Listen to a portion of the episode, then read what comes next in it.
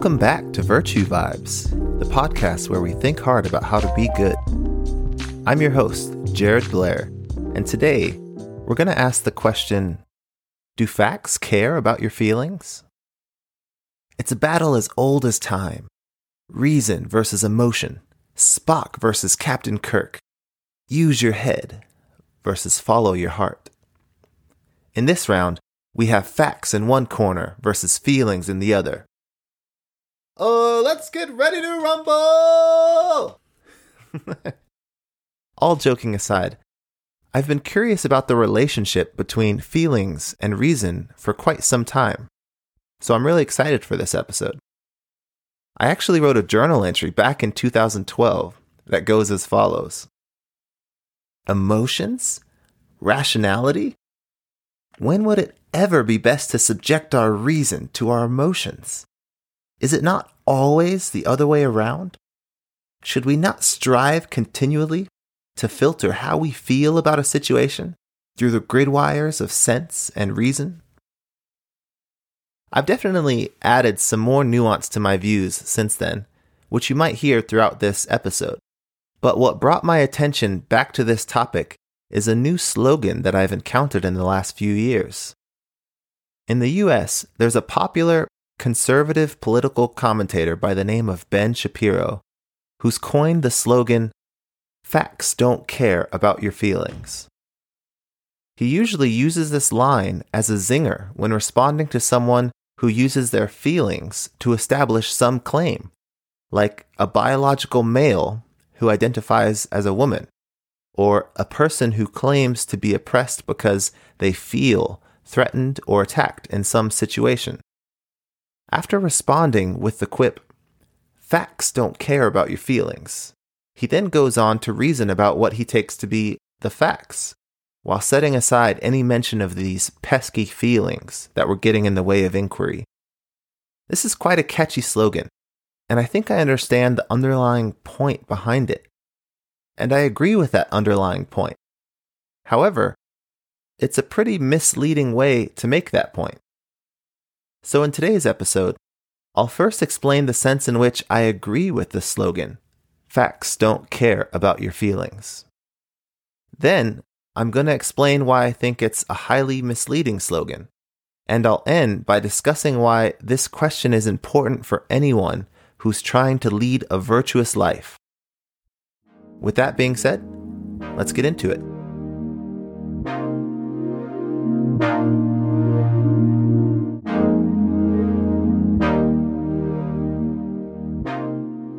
Feelings manifest in your body in a variety of ways, like when you feel tension in your whole body when a bully enters the room, or when you have a burst of energy after hearing some great news, or when your heart flutters in your chest as you work up the courage to tell someone you want to be more than friends. And these feelings don't just affect our bodies, they also lead us to believe certain claims for example, a spouse who feels lonely and neglected may start to believe that their partner is cheating on them. But it's entirely possible that the lonely spouse is wrong and has misinterpreted the situation. Perhaps their partner is on thin ice at work, and the feelings of job insecurity have made them become withdrawn and distant which gave their lonely spouse the impression that they're being cheated on, even though it's not true. Notice that the feelings of loneliness and being neglected are quite real, whether or not there's any cheating happening. But the claim that those feelings led to, the claim, my spouse is cheating on me, that can be factually true or false which is why we need to bring along all of our reasoning capacities to help us determine the answer. As for the feelings themselves, the raw sensations, it's not possible for them to be incorrect because feelings aren't the kind of thing that can even be correct or incorrect. Is a fluttering heart true? Is anger welling up inside you false? Sounds weird, right? That's because the raw sensations themselves are not claims, so they cannot be true or false. They're not that kind of thing. The fact that you are having those sensations can be true or false. So you may or may not be in love, and you may or may not be angry. But the raw sensations involved in feelings themselves are neither true nor false. The raw sensations can, however, be inappropriate or out of place for the situation at hand. When I was teaching English in Japan, I remember trying to talk to one of my middle school students who was doing his best to communicate with me in broken English. At one point, he replied to my request by saying, Okay, okay, okay, in roughly that tone. I flinched. His three okays felt to me as if he were being dismissive of me, or as if he was annoyed by my request. I felt offended at first, and then I felt sad that this wedge had come between me and my young friend. It was only after spending more time in Japan that I began to realize that these three okays said in that tone was somewhat of a set phrase amongst my students and there wasn't the slightest hint of annoyance or dismissal behind it. I also learned that okay was one of the few words that my students felt confident knowing when to use it. So one could hardly blame them for flourishing their grasp of it just a little bit by repeating it three times. Okay, okay, okay. I was originally offended but my feelings of offense were out of place and needed to be recalibrated, which I realized as I learned more about my setting. In other words, my feelings of offense were inappropriate for the situation at hand. So there's something that's right about the slogan, Facts don't care about your feelings, which I think is this. It's entirely possible for you to feel something that leads you to believe some claim that is completely incorrect. In other words, the claims you make based on your feelings can be wrong. You might feel that your partner is cheating when in fact they're not. It's also possible for the raw sensations of the feelings themselves to be inappropriate. You might feel offended in some situation, like when a schoolchild says, okay, in a way that sounds mean. But the sensation of offense you feel might be out of place. And maybe you should work on not getting angry at small school children. if this is the underlying message behind the slogan, facts don't care about your feelings, then I'm completely on board. These may sound like simple truths to you, but trust me, they are in fact highly contentious in many circles today. We would do well to remember them because they help to provide a healthy sense of humility and open mindedness necessary to properly understand our world and each other.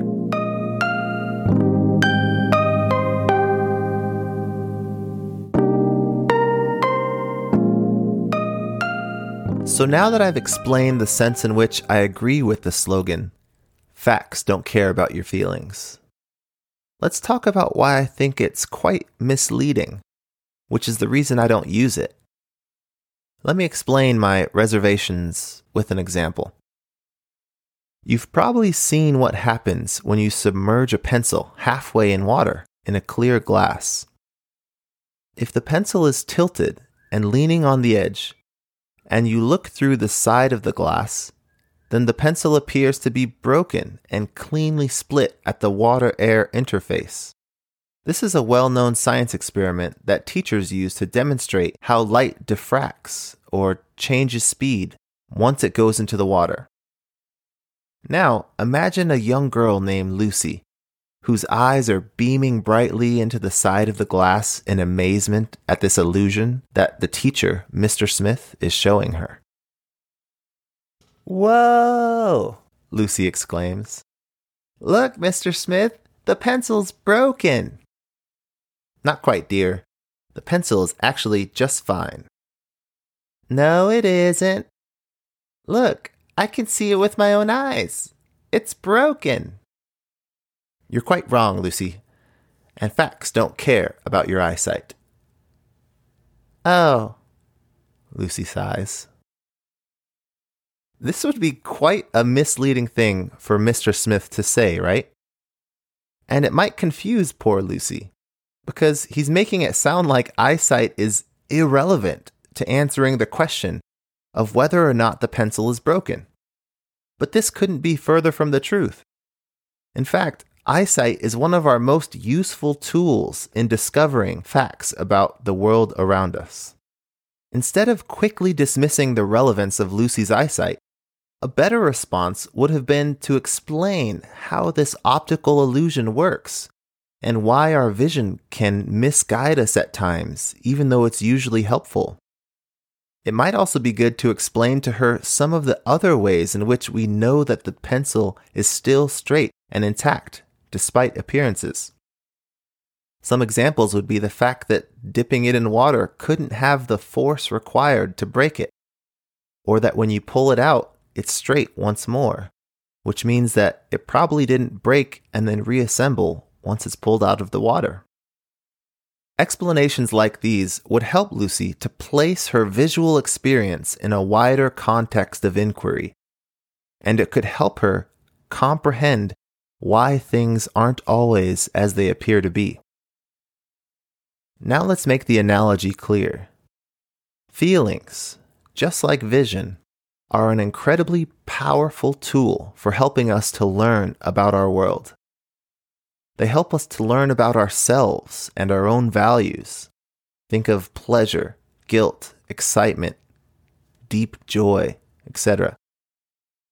They also help us to sense attitudes and feelings in others.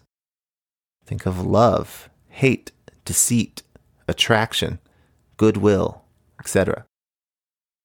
And they help us to sense many other things in the world, like danger, opportunity, beauty, scientific hunches. Feelings are relevant to the discovery of facts, just like eyesight is relevant to determining whether a pencil is straight or not.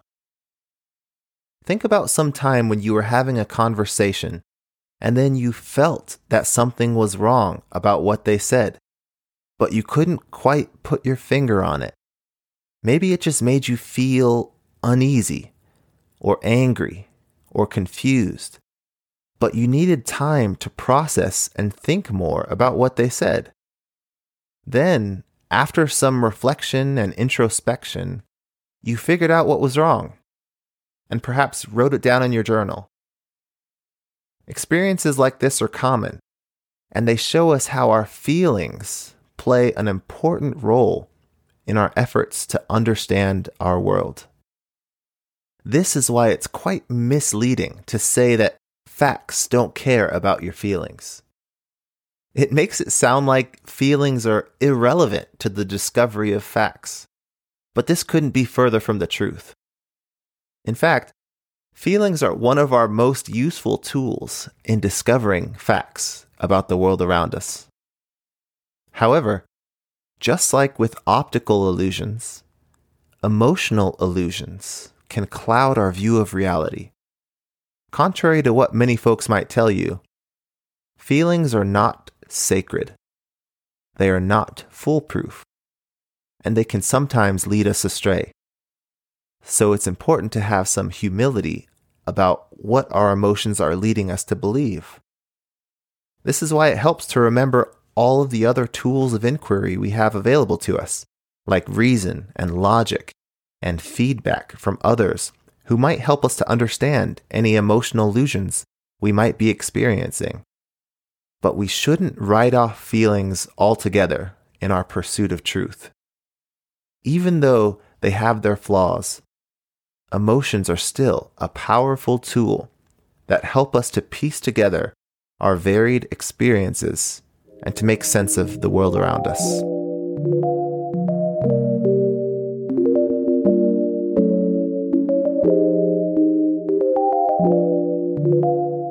So, this is all very interesting. But what does any of this have to do with leading a virtuous life? How does thinking hard about the role of emotions help us to be good? I've made two central observations so far. Firstly, that our emotions can be inappropriate or out of place, and they can lead to incorrect beliefs. My second observation was that emotions play an important role in understanding the world around us. Both of these observations have valuable implications for the way we help others and the way we allow them to help us. Let's start with the first observation that our emotions can be inappropriate and lead us to incorrect beliefs. I think that a mature person who is well aware of the imperfections of their own emotions will be far more open to hearing new perspectives and receiving advice from the people they trust. They might even be motivated to seek out this kind of feedback because they understand that their emotions could be leading them astray, and they want to have an accurate map of the world in order to navigate it well. Some of the feedback they'll receive might be mistaken, and the mature person won't blindly accept all of it, and they'll know when to trust their gut. Nevertheless, they'll remain curious and open to the possibility of receiving truly helpful feedback that could dispel any emotional illusions they might be experiencing.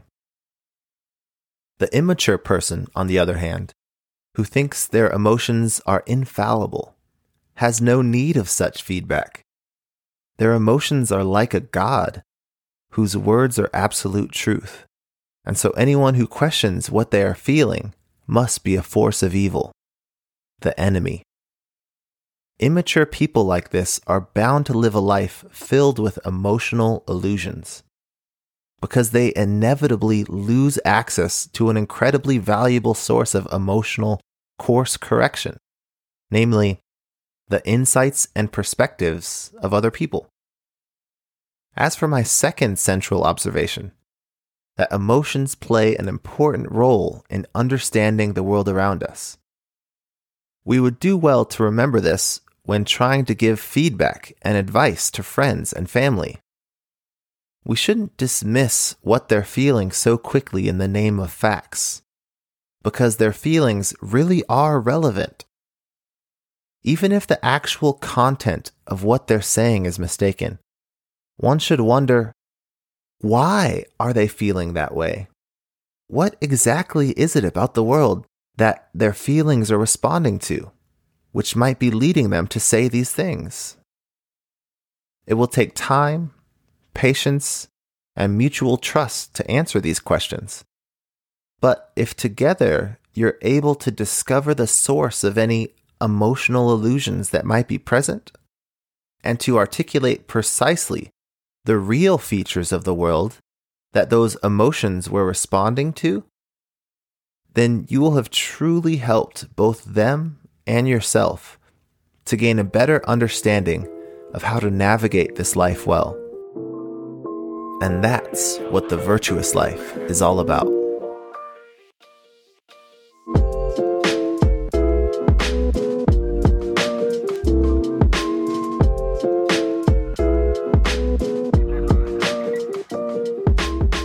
Thanks for tuning in to Virtue Vibes.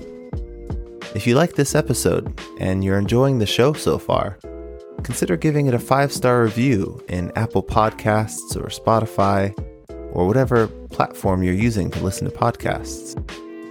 This lets other people know that it's worth giving it a listen. So that would really help me out. Thanks for your support, and I'll see you soon.